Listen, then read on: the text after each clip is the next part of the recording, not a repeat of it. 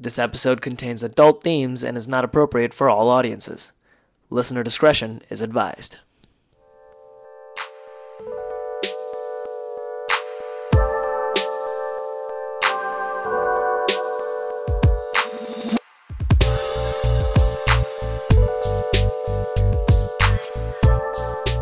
Oh, hey. Hi. It's Crystal, just sitting here behind this microphone. I was just reflecting on all of the shares that we've had on social media and all the people that are subscribing and the uh, Apple podcast review contest that's going, and just thinking about all the engagement and community that and support that I've had dur- during this because this is number four. We're halfway through the first season, and I am so proud of where we are. Um, and we still have, so you have until March 28th to go on to Apple Podcasts, write your review because we have our contest going. And what's going to happen is then I will put all the names into a bowl and I will draw one name of all the people that did Apple Podcast reviews, and they will win a free WBY t shirt of their choice, obviously, their size choice. Um, not, not that there's multiple t-shirts to choose from. I'm not that big. there's only one, but it's pretty cool with our logo. So um, if you could do that, get on right now, write a review, tell us what you're thinking, tell us how this has helped you, tell us what you're getting out of it. Um, tell us all the things. It helps us keep going. So if you could do that really quick, that would be awesome. We need all the positivity we can in this universe. With the last couple weeks of the virus, all the crazy politics, just constant negativity everywhere we turn. These little tiny things just keep us going. You know, it keeps me going. And um, if I can just have the more engagement I can get and the more people I can get excited about this podcast, it really just helps and encourages more guests to come on and talk and share because that's what we're doing here, right? We're trying to heal, we're trying to grow, and we're trying to learn. Um, we've got Lee Lee is number four. Oh, Lee. She's absolutely amazing. I had a really hard time picking something for Lee. Lee is a magical being, and I really wanted it to be perfect. Uh, so I did some research and I came up with a, a poem from author and poet Nikita Gill. It's called The Making of You. The universe had to fall apart into dust first to become its majestic, incredible, infinite self. What makes you think this breaking, this trauma, this destruction won't be the making of a more powerful you, too? I picked that poem for Lee because Lee is someone that actually thinks about how she's connected to the stars, how she's connected to the earth, how she's connected to the universe on a daily basis. She is someone that practices ritual, she is someone that practices manifestation. Um, she is uh, somebody that has intention in her life. And what's really interesting about Lee is that she's also a practitioner and a healer. And um, I thought that poem was really powerful uh, because it is about how we feel when we first discover our trauma, which was late in her life, which is really hard. And then how we have to keep that in our bodies and find a way to reconnect us to the stars, to ourselves, to the universe. And I thought it was just really perfect for her.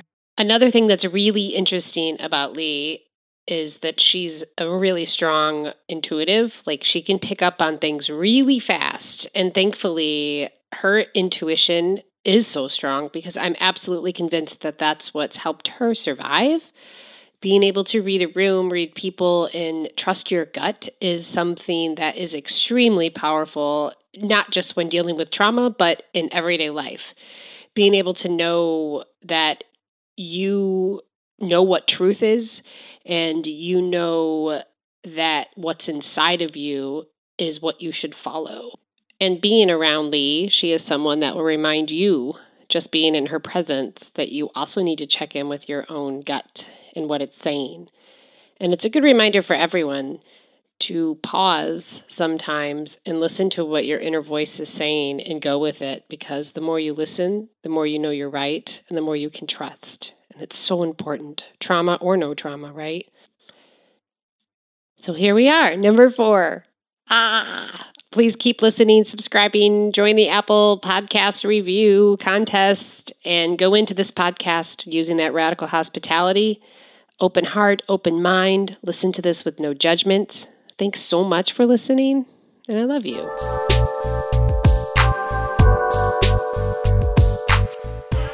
Lee, where were, where were you born? Rochester, New York. Oh, Rochester, New York. Were your parents together? They were. They were. Okay. How long had they been together up to that point? I think I want to say like a year and a half, two years. Okay. So fairly young. Yeah. Still new love? No. No. my dad my dad told me the other day that he remembers when he got married to my mom on that night she started crying and she was like, I still think this is gonna last. He's like, You couldn't have told me that yesterday? Yeah. So that happened. Yeah. How brothers and sisters? I have a, a older brother. He's 16 months older than me. Okay. So, it was just close. you 2 Mm-hmm. Just you two. Okay. Are they from the East Coast area? Yep. Okay. So they're from, and then how long? I'm, I'm assuming they're not together anymore? Nope. They got divorced when I was like a year and a half or two. Oh, so early. Yeah. Okay. So new love, had babies, and then, then what? And then my dad moved to California. Oh, when you were two? Yeah. Wow. Okay. And did he go by himself? He did. He then um, got together with my stepmom, who's still my stepmom, when I was around four or five. Five. Okay. And then my mom also remarried when I was like six or seven. Okay. Is she still married to that person? Yep. Oh, wow. Yeah. Okay. Wow, that's crazy. I know. That's crazy. So your dad left, and what were you told when you left? Um, to be honest, it's all coming back to me now. Um, I didn't remember any of my childhood except for a few moments before the age of seven. Whoa. Um, until two years ago. That's crazy.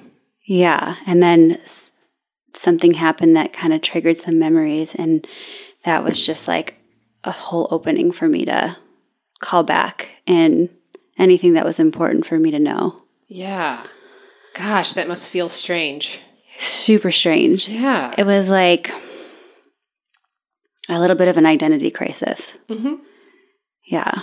And I wasn't sure what to believe because just huge chunks of time were missing. And I didn't know that that wasn't normal. hmm And I think I had created a, an illusion around everything to, you know, Yeah. for self preservation. Yeah. Survival. Yeah. Yeah. Crazy. That is crazy. Okay, so let's go to that trigger that made you re- start remembering some things. Um, was it a specific thing or was it just a conversation? It was um well I've had so I've had a lot of traumatic experiences through life that should have triggered that, but it was so repressed. I didn't, you know, I was just looking at things that were in my life at that time that caused, you know, these painful things.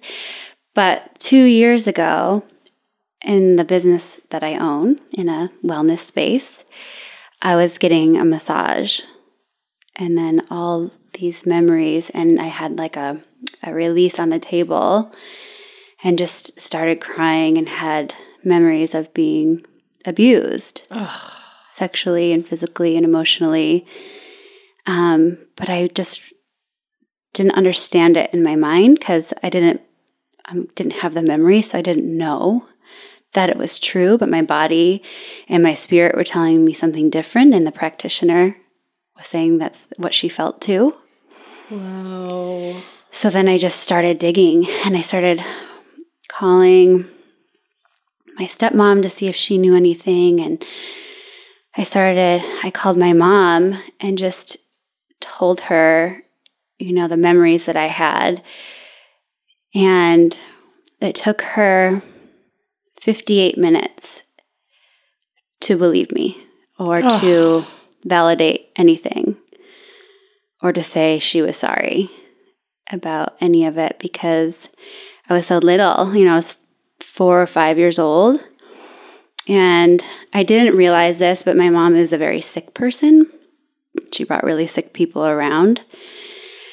And she would, you know, leave my brother and I alone at four and five years old. And our neighbors would come over, and one of the neighbors was abusing me.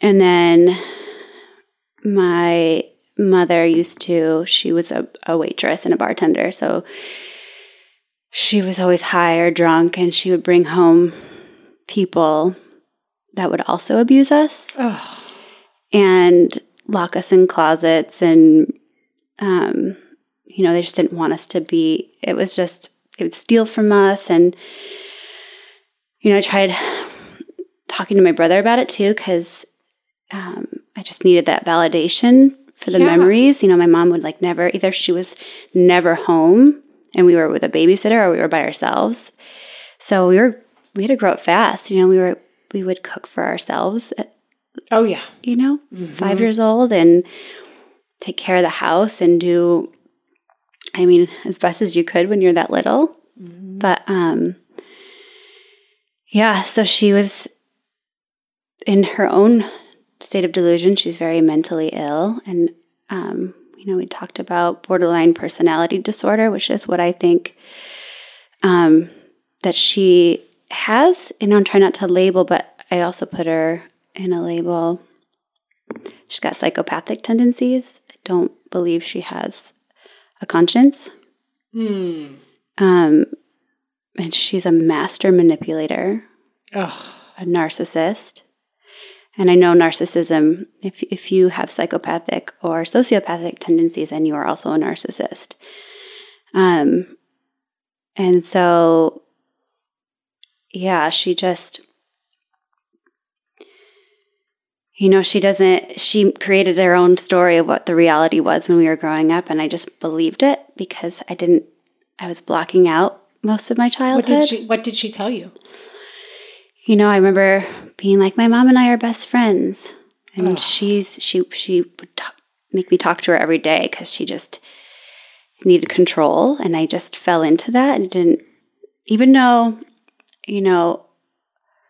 After she got married and things got a little bit more normal with my stepdad, she was always still stealing money from me, and she just, you know, she there's a golden child I met with my brother, so I was the one to you know, I was less than average in her eyes and not never pretty enough or never good enough. And she would cut my hair like a boy and dress me in boy clothes and try to, she was very competitive with me all the time. So she just wanted to dim my light. Yeah. And yeah. What did I- she tell you about your father? she, what came back to me recently was that because I was always really afraid of him. And when we'd go visit him once a year, I was terrified to go there. But then when I get there, it would feel so different because I loved him. And then I'd come back, I'd just be very confused. I was just always confused about it. But um, what came back to me was that she had told me that he was the one who sexually abused me.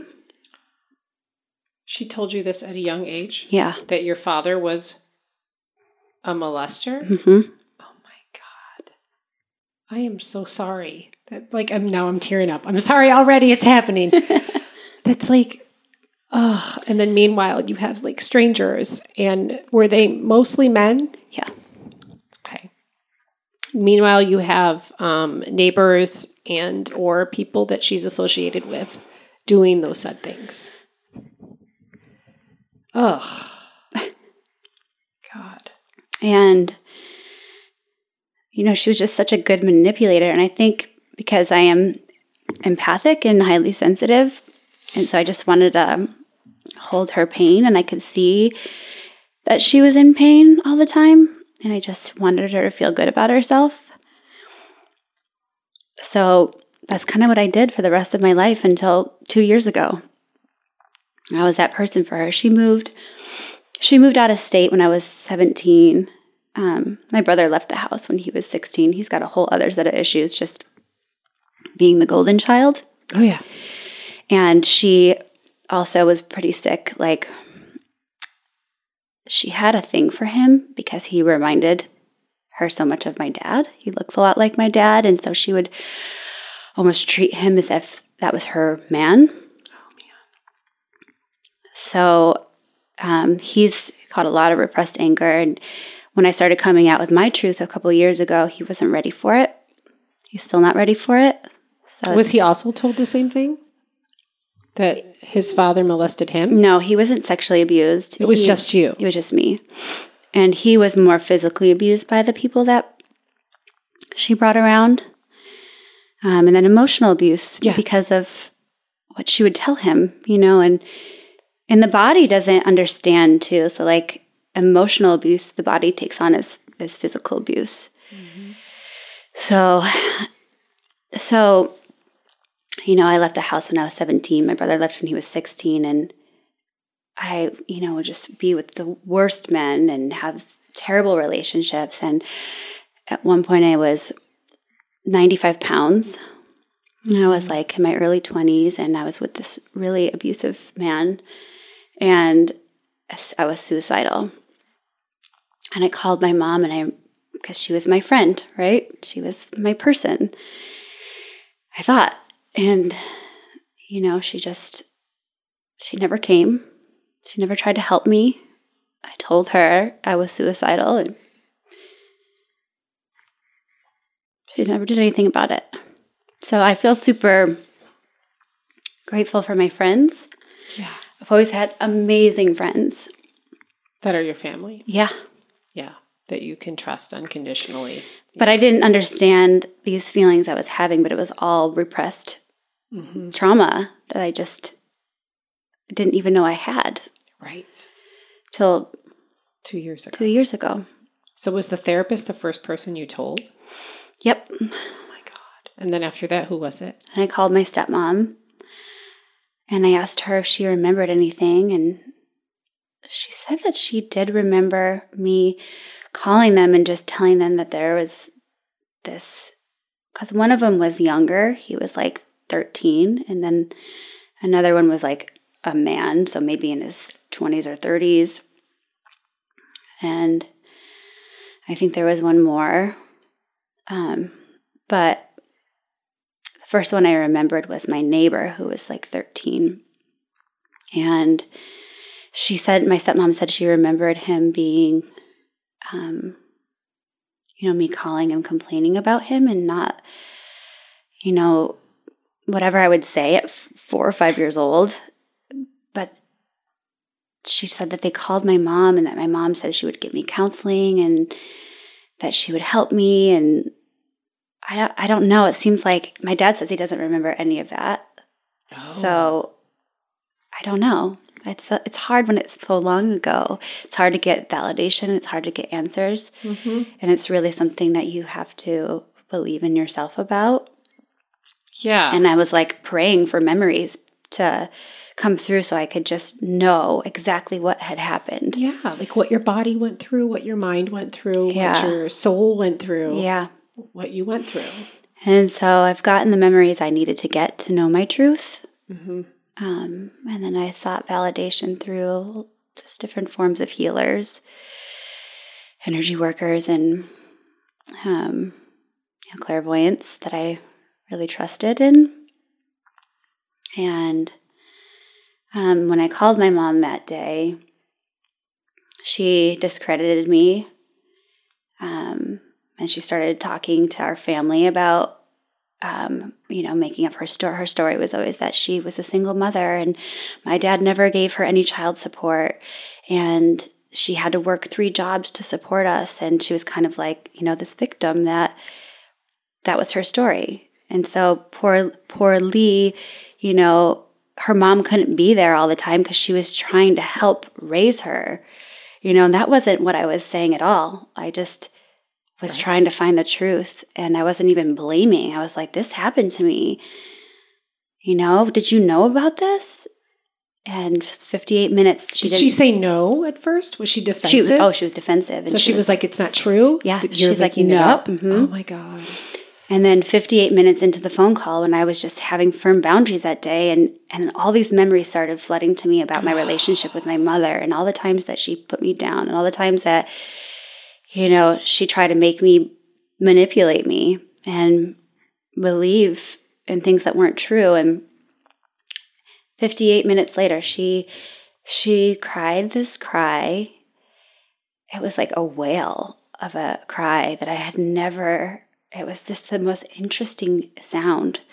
Like a scream. It was almost like what I feel like it was was guilt. You know, like Like something came over. Yeah, just finally like cuz her body, you can't hold that kind of stuff in. You know, I mean she was really damaging herself at that time and she was abandoning her own body and she was just bringing men over, sleeping with whoever whenever always high, always drunk. And, you know, even to this day, I just feel sad for her life. You know, I don't think that she has the tools to access her own healing and doesn't think she needs it. Doesn't Yeah. think, you know, she doesn't know how to take accountability for her life, let alone two children. Mm-hmm. And so I, you know, have still been digging and I've been doing that same thing where you just ask your family questions. I want to know the truth. And I'm opening doors that people are not ready for. Yeah. And and that's okay. They don't need to be ready for it. This is I've decided about me and my own discovery and my own journey. And it's really been I've created this new relationship with my father that I've never had hmm. was able to have and Did he um, know that she accused him? no. Oh.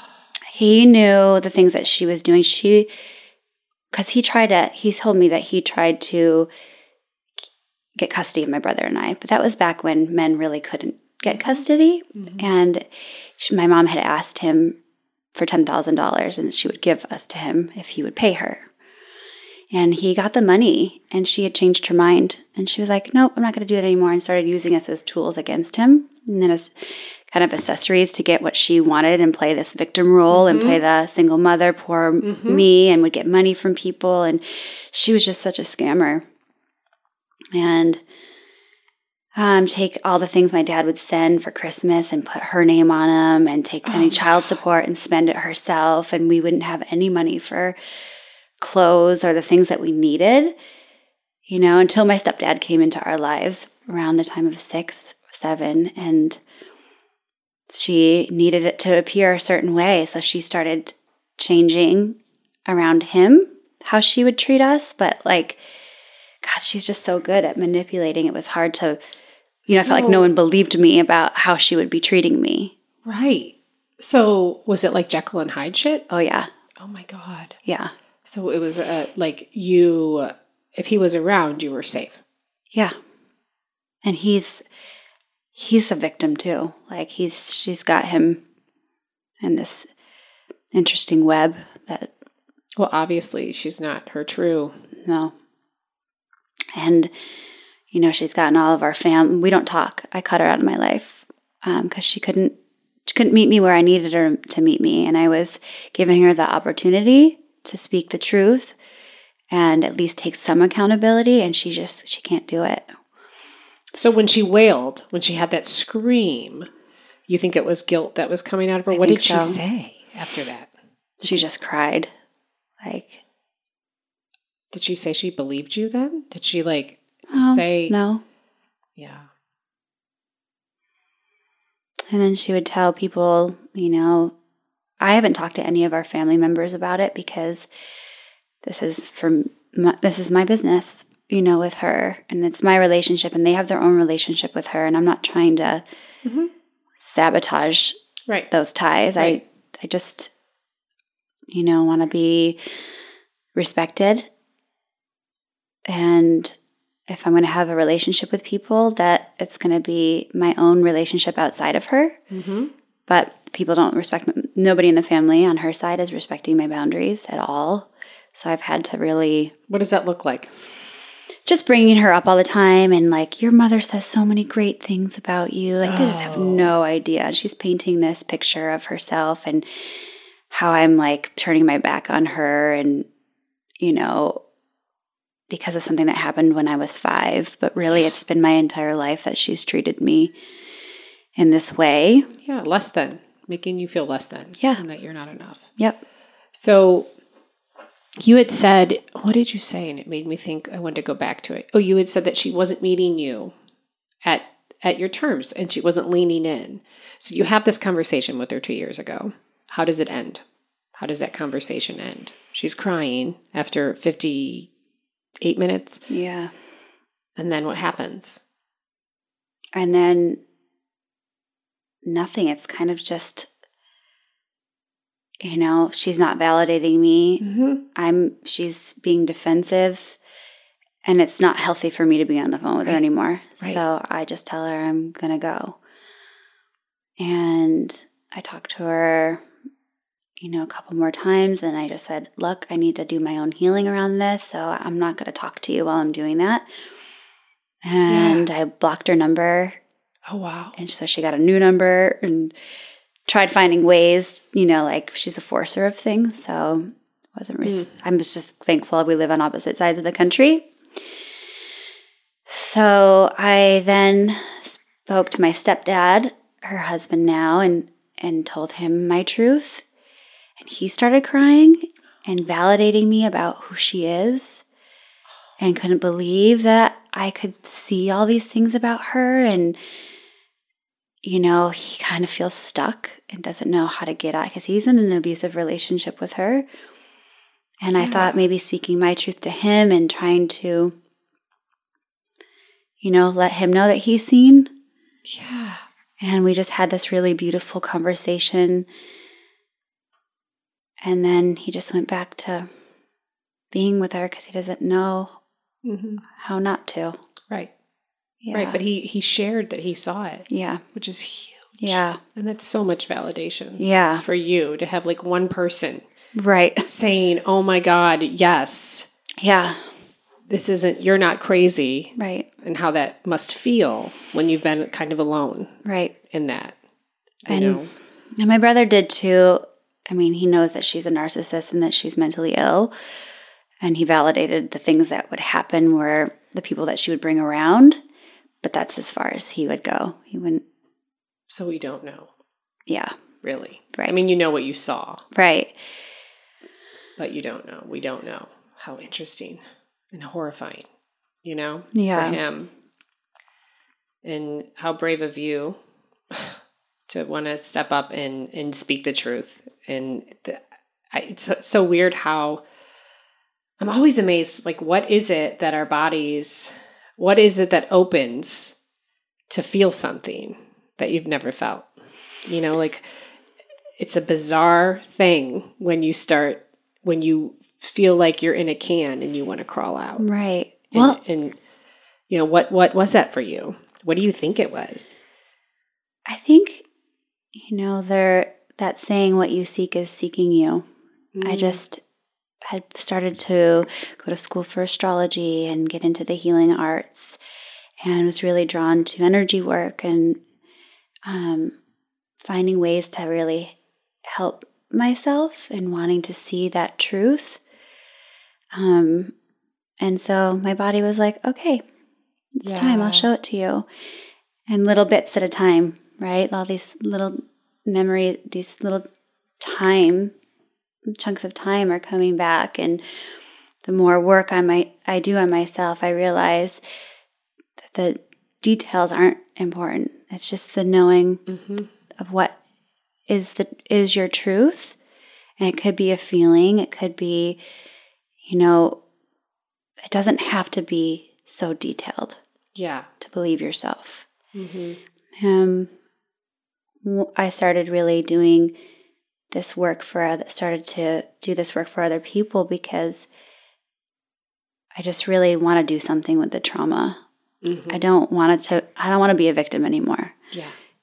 I'm tired of it, and I was tired of letting everyone else have that control over me and holding all of everybody else's pain and and not having any boundaries and not knowing how to stand up for myself and you know believing the things that I was taught about who I really am and I just that you can't do it on your own. yeah. Yeah. Yeah, that you're not enough. It's like on repeat, mhm, especially if your mom was competitive right with you as a child. yeah It's like ridiculous. It's Yeah. ridiculously enraging. yeah Like, so I can only imagine how much anger you've had to work through, through it all, you know, and often on this, uh, this experience with the podcast, forgiveness is brought up and, um, I'm a, like, I'm right down the middle with forgiveness because as a woman, I can say that everyone tells me I need to forgive. And I'm tired of people telling me that. Like, so acceptance is different. So I don't know where you sit if you have forgiven or accepted, and, it, and all of it's good. You know, all of it's good. yeah I think it goes in waves Yeah. You know, because I keep coming back to this love that I have for her, even though she was hurting me on purpose. I can still see past her trauma and her pain body and go into the light that she's not accessing. You know, she's really dark, like she's all the way dark Mm. and is able to present a different way to people, which is super confusing, which is I, I couldn't have that in my life. And it, so when I cut her out of my life, you know, I said, I love you. This isn't healthy for me. I've told you where to meet me. Since you can't do that, just because you're my mother, you don't get to be in my life. hmm You did give birth to me, but that doesn't, I don't owe you. Yeah. And once I cut that energy out of my life, I was able to really do that healing, and I'm still doing it, but I think we're always doing that. And letting her know, you know, from a distance, I mean, it's just important for me to not hold on to all that hatred. hmm And I've been doing a ton of work around that. And I'm not saying that it's completely gone, Right. but I just would rather choose love hmm and see her as a human being on her own journey with her own demons. Yeah. And that saddens me for that person because she doesn't have the key to heal herself. And I can't imagine living in that mind. I can't imagine living in her body and with all the guilt, even if she doesn't have a, con- a conscience. Hmm You know, it's not logical. I can't understand her because it's not, it doesn't make sense logically to me Right. because our brains work differently. Right. And I really, if I can take a look at it, the more objectively I can look at it, at her, and look at her as a human being, and just keep doing my work around, you know, my relationship with her. She doesn't need to be in my life for me to do that work. I still have to do that work no matter what. Yeah. But when I, I'm choosing to do it with more supportive people in my life mm-hmm. rather than, you know, continuing to hit my head against a wall, trying to have her wake up or have her to see the truth or have her, You can't own that. it's not, and she'll never validate it. She, yeah. And she it's, won't. on, it's on her Yeah. to own all of it. Do you think there's been anyone else in her whole life that has spoke truth to her in this kind of way? I'm sure No. they wouldn't be around her. If that was the case, Right. she would cut them out. But I just wondered if you were maybe the first or It feels like it. yeah, I bet it does. I think my dad Mm, did too, but yeah. in a way that she was able to really i mean she obviously had his kids so she was able to use us against him to get him to go away hmm right where she wants she is looking for my validation too like she cannot believe i think this way about her or that i see this truth and she wants so badly to discredit that so she could stay looking this person that she's created and control the narrative. Yeah. Yeah. So you have, you had your stepdad um, validate you, and then I'm sure did did you end up telling your father about the abuse you had as a kid? oh yeah yeah and he's validated yeah. And you know we've talked about trauma being passed down in the family and you know, my dad had a similar experience to me with his own mother. Um, his mother was a narcissist, his brother was a sociopath. There's a lot of mental illness on both sides of my family. And so when my dad and I kind of came back together, we really shared this, connected on our stories. Mm-hmm. And it helped me to forgive him for what I thought was leaving, right? I felt just abandoned. Of course. By him. Mm-hmm. But in his mind, the more he would stay, stick around and try to help us, she was hurting us. Mm-hmm. She was, she basically manipulated him into leaving. And he thought he was doing the right thing because when he was around, we, we were in more pain and she was well, and she using, did that parental alienation thing where right. where he wasn't allowed to have any space, right. even if it was a gift. It was it wasn't told to you that he's thinking about you or that he cares about you or anything like that. She just alienated him right. completely and then told you he molested you. I mean, like it's it's hard. That is hard for me to understand. And I know it's mental illness. I get it. I get it. But um, I can't stop thinking about what the hell happened to her. I know. I had asked her too. I said, I'm like, this, what happened to you? Tell me your story. I tried to connect with her on that. Like, I wanted to see how did you become this person?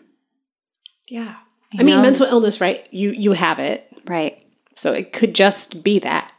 Right. Essentially, or personality disorder, or it's unresolved trauma. Right. Or all of it. Or all of it. Yeah. Or all of it. And so I asked her what her trauma was. And, you know, she lives in a rose colored bubble.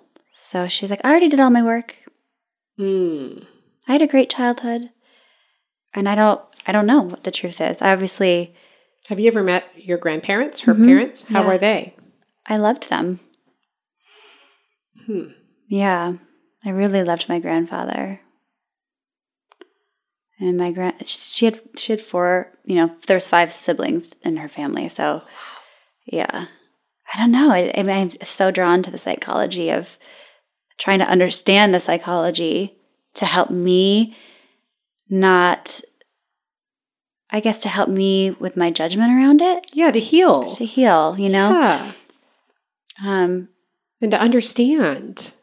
I mean, I think that's the longing when with trauma in any way, any form of trauma is that you just want to get to the point where the person or people that hurt you that you have an understanding. You know, like mm-hmm. uh it's a yearn. I mean, I think any trauma survivor yearns for that because it's so dehumanizing. Um yeah. in how we feel. So I find that that whole like what what the hell her childhood ha- are your aunts and uncles? Did she have mm-hmm. both sisters and brothers? She's really close with her whole family. And they're all alive still? Yep. Well one um her sister died two years ago one of her oh. sisters. Um which she made all about her and try to use that as a way to get me back into her to leveraged and, it yep. Oh. Yeah, but they all live in different parts of the country. Hmm. All her, none of her friends. She's very, she's isolated herself, so she lives kind of in the middle of nowhere, and doesn't. She has these relationships because they're over the phone or small amounts of time together where she can be on her best behavior. Yeah. Yeah. Yeah. So I don't know that if they see these things about her. Right which is another feeling of being invalidated. Because yeah. then, you know, yeah, I just feel like I, am not heard or I have to be proving myself, and I don't want to do that. So I rather just not involve anybody else where I feel like I have to prove something. Right. Yeah. Well, that's a huge tree to bark up. Right. Huge. And you don't know what's under the tree. Right. You, know, you don't. And it may not be part of your story. Right. Or maybe 20 years from now it will be. Like you don't know, right? Which is part of the beauty of healing is that it is in your own time yeah. frame and you'll know what to do. But I also find like I don't know, I'm wondering about your brother and and you both like did you do you see any patterns like from your childhood that you both have due to some of the trauma that you both have the same like maybe yeah things that are happening in your life that you want to fix and can't connecting the trauma together Right. Yeah. I mean, we both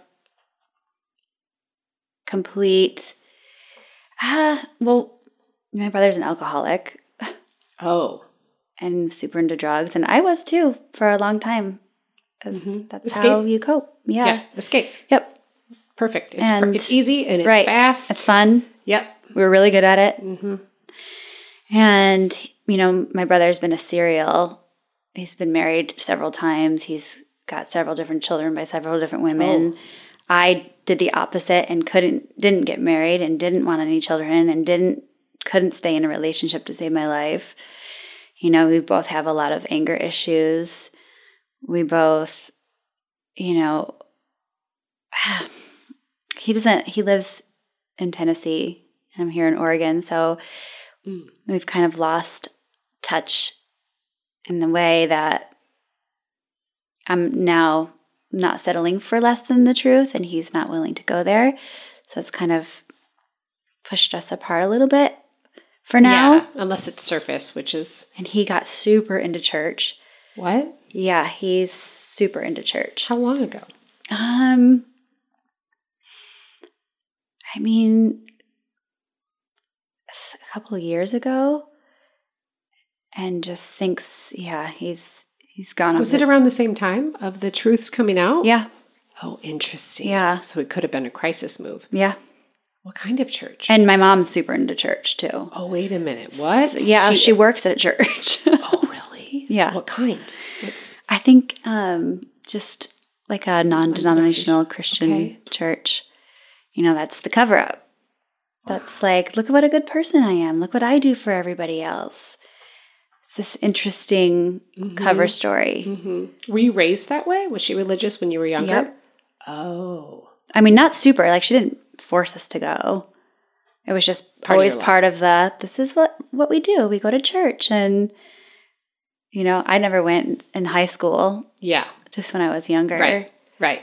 But yeah, so Hmm. my brother took that on, Interesting. and I took the other form of spirituality and just started diving into all things taboo. Mm-hmm. So my family also thinks that I'm, you know, work with evil energy and work, you know, they Like think you're a witch? like I'm a witch. Oh boy. So all those feelings of persecution and Oh yeah. Mm-hmm. It's the same thing. comes right back up. Lack of acceptance, mm-hmm. and that you they immediately think that something's you're doing something wrong instead of doing something wonderful to help other people Right. deal with their trauma. Which sounds like that's what I don't know. I I wonder if you if it was just kind of like natural that you got into helping heal other people at I mean you've been doing that for quite some time in Yeah. your in your work. And that was something that you were drawn to at a younger age, right? I was, but I got I had to shut it all down. Oh, okay. So it didn't start coming back to me until several years ago. I kind of shut down my intuition. I shut down any feelings of connecting to the cosmos or something greater than myself. I just, I didn't know what to do. Mm. I didn't know what to believe in. I didn't know, I couldn't believe in myself. Yeah. I tried going to church and it just didn't feel right. I tried, I just was trying different things to see what connected, Mm-hmm. what resonated with me. Hmm. And it wasn't until I started started studying astrology and the planets that I started getting more into sp- my spirituality. And then you started working with others Mm-hmm. and wanting to connect with them. Yep. And heal their trauma. Yeah. And so now I'm just down, Yeah. going further down that road. I think that, that that's healing more than likely for you Yeah.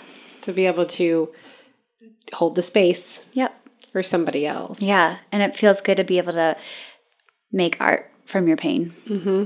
To do Absolutely. something with that rage, Yeah. harness it, and you know, some, I love to write poetry. I love to try to find my voice through expression Yeah. Yes. because I feel like my voice was taken from me. It was. Yeah. I mean, essentially, it absolutely was. And that it's unfair that that happened to you. And it's a little, um, I think it's not everybody, not everybody goes down that, is open to that road, like of any kind of spirituality practice. Yeah. Because so much of our lives in America, we're taught that, you know, spirituality is community, which is church, essentially. right. So, but the fact that you were have been able to like take something that's been so painful for you, I mean, it it kind of kills me, Lee, because I don't think you we know how many like eh, like how many times that you were even assaulted or like anything like that, and the details are. One is 10, 10 is a 100. Like that's how I view it. If it's one, it happened a million times. Like Right. it, you know, that's always how I, how I view it. But because you can't, you physically can't, you're saying, okay, I'm okay with that. And I'm going to continue to heal from what I know is there. Right. Because the know? more I was trying to, you know, like, you're, I, I know I told my mom. Mm-hmm. I know she knew. Mm-hmm. And then just would still leave me with this, these people. Yes. So she knew and didn't do anything about it. Like, that was the hardest for me to get over. Yeah. You know, I'm just like, you're really not well. Yeah. you're not i it's so it's a confusing it's just confusing you Yeah. know i didn't i didn't know what to believe or about her what was true what wasn't anytime i ever felt loved was that it, it wasn't Yeah.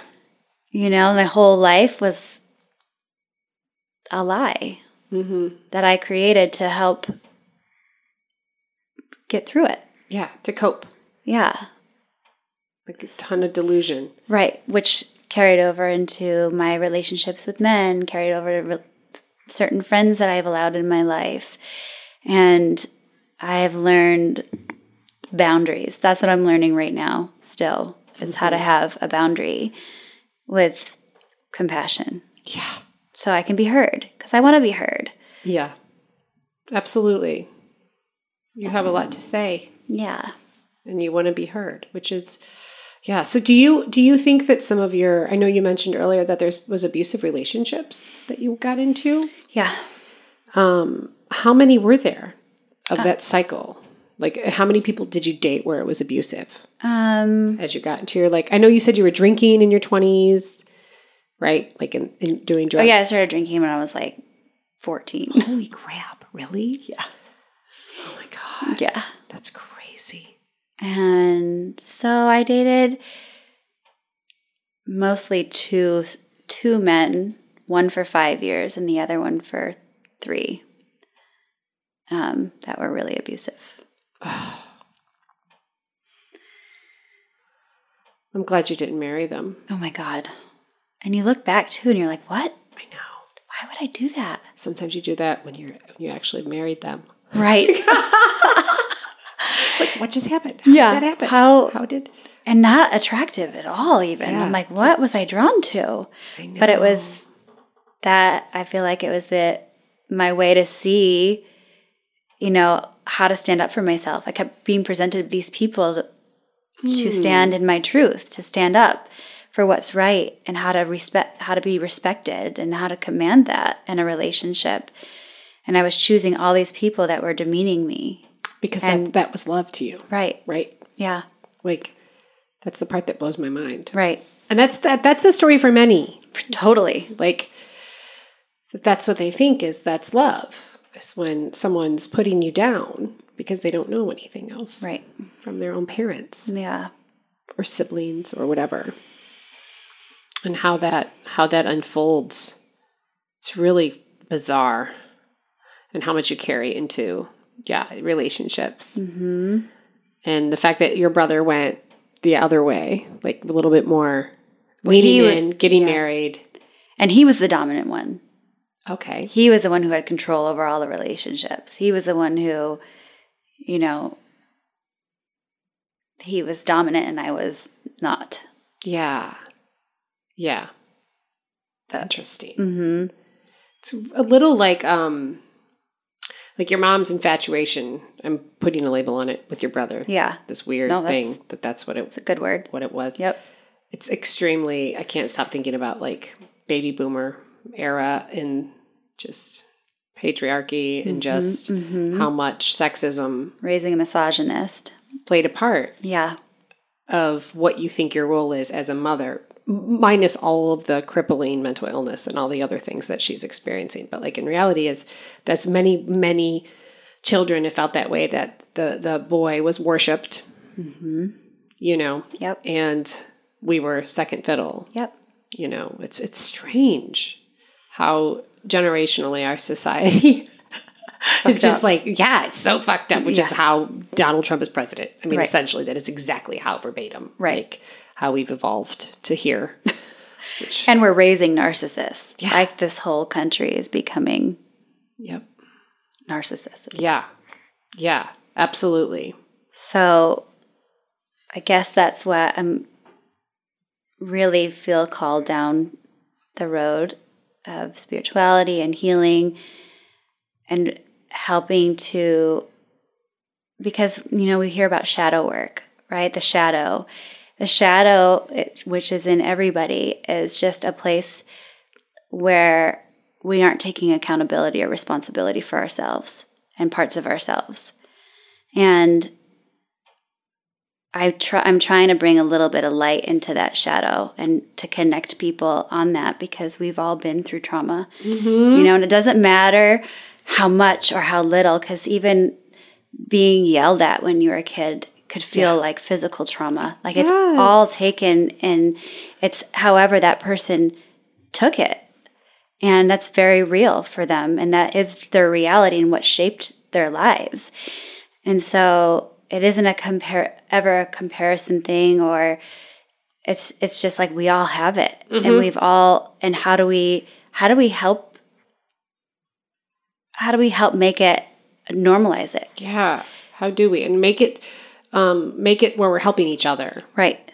And there's blame and shame is off the table completely. Right. like where it's not about pointing fingers um it's not about feeling shame for not doing something mm-hmm. or for doing something Right. either way it's really hard to find a place for that yeah in a And- fucked up society Totally. And and then what I'm learning the most through this is I want to be my own damn guru. I want to be my own hero. You know, and we do. We're, so thank God we have, you know, close relationships or friendships or our animals or, you know, Mm-hmm. if it's not your family, you know, it's a partner or a friend like we need each other. We do. People need each other. And I guess that's, you know, it's nice to have that support so that you can go inside and do that hard work. And when I started facing those things that were terrifying for me, I was like, it was just so liberating. It was so mm. freeing. It was like all these weights were coming off of my back. And I just started saying no to people. I started having, you know, I guess I started just using my voice more right and in a way that I could be heard by the other mm. person. You know, had to learn how to really communicate well, which is still so hard so hard. so hard I just want to write it down and text you or something. yes But yeah, I just I think once I started really deciding that I was going to commit to that path, it wasn't as scary as I had created it to be in my mind. It was more scary living with the trauma inside my body yeah because it was so unpredictable and it would just be triggered and come up in different ways. And I was anxious and not grounded at all and just, you know, giving my energy away and not saving anything for myself. And once I started getting more grounded and like doing that work of looking at why am I, why, why is this here? What, Yeah. how do I help myself? And I just felt so good to just come out and and say what I needed to say to my mom, even if she couldn't receive it, it wasn't Yeah. about her. It was about me letting her know that I knew and this is my truth and you can't argue somebody's truth. Yep. Can't argue their feelings. Nope. So that helped me learn how to not blame, like you were saying. I wasn't like, I mean, clearly that was her responsibility Oh yeah. to take care of oh yeah. us. I like it makes me want to burn her house down. Like right now. Yeah. Like just enrages Yeah. me so much. So yes, blame is So it's really hard thing to work around Yeah. and through. It feels impossible sometimes. yeah, Yeah. but but not wanting to do it, right? Like it's hard not to, especially when it's your childhood self. right, right. And then doing all that work and learning how to like play again and and be my kid self that I never got to be because I was grew up having so much responsibility. And so I'm just like I'm, I feel like I'm getting younger as I get older because I'm getting rid of all this old dead weight Yeah. and and I just I can't express it enough how good it feels to face your fears Yeah. and know that you have support when you're doing it so you're not alone. You know, there's amazing people like you putting on shows like this to get people to be heard and mm-hmm. once people start to use their voices in this way, we just start to really connect because I think when you for most people when you go through trauma you separate yourself and you just feel like you're the only one who's experienced this Oh yeah. you know, in this way, which is true, right? It is mm-hmm. unique to you. But we separate ourselves in this negative way where we feel all this shame and guilt about things that happened to us, not that things that we even did. Yeah. Well, sometimes that, like, you are just a straight up victim. Right. And then Yes. you're the one carrying the shame and guilt about it. Mm-hmm. And it becomes your identity. Yeah. And you can't shed it. You cannot shed it. It just sits there. And we don't know how. Nope. We don't know that there's options. Like there's so many different options for people to seek out. Mm-hmm. Especially we're, we're so lucky in Portland. It's just so open minded, and there's like all these Avenues. modalities, Yeah. and yeah, and it's whatever. so many resources. So it's just trying thing, just Yeah. trying or seeking it. That's what I did. I just was like, I need help. I want to. I want to get this out of my body. I want to know the truth, and that's all the work I had to do was just Mm-hmm. really want that, and then th- things showed up for me. It was just, you know, and that will happen for anybody. It's what you are calling to yourself. What do you want for yourself? You know, and what are we still saying yes to in our lives that that we really don't want? Yeah. What are we showing the universe by allowing things into our lives and these people and these, you know, allowing yeah, I guess just allowing what we what isn't really Yeah. Like the feeling you get when you, um, the minute you say yes to something and you feel like you're swimming against an ocean. yeah, Like that rush of like dread. Yeah, because you're trying to please somebody Yeah, else, or You're you're, trying to please somebody Yep. else. so Stupid. and We just do it. Yeah, We do it. Yep. On repeat. It's, yeah, and be, becoming more in tune Mm-hmm.